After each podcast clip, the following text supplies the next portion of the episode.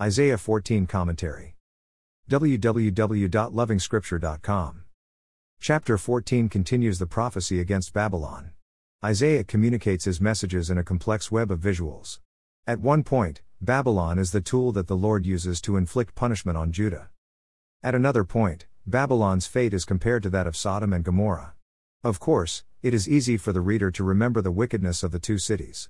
What may not be obvious is the fact that the prophet wants us to appreciate God's judgment on wickedness. The punishment is divinely orchestrated. It is not a consequence of random occurrences of civil strife.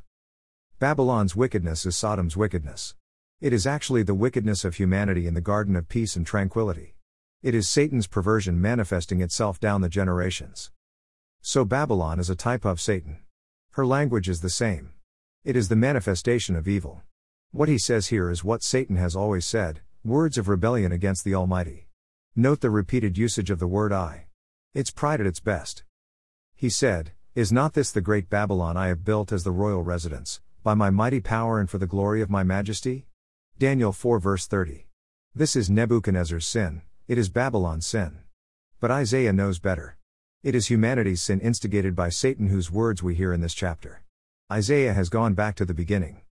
I will make myself like the Most High. Adam was drawn to this thought, to be like God. And here we are. The drama of Genesis playing once again. But Isaiah is looking forward, at the same time.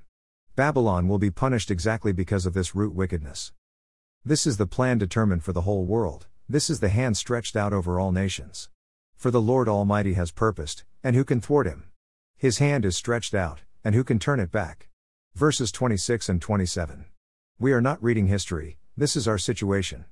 The Lord will punish wickedness, divine justice at full stretch. Isaiah is so timeless in his message that you often forget he is writing within the context of his own time. So we have moments of actual historical events to remind us of Isaiah's time and moments. King Ahaz has died and the prophet must address this specific event.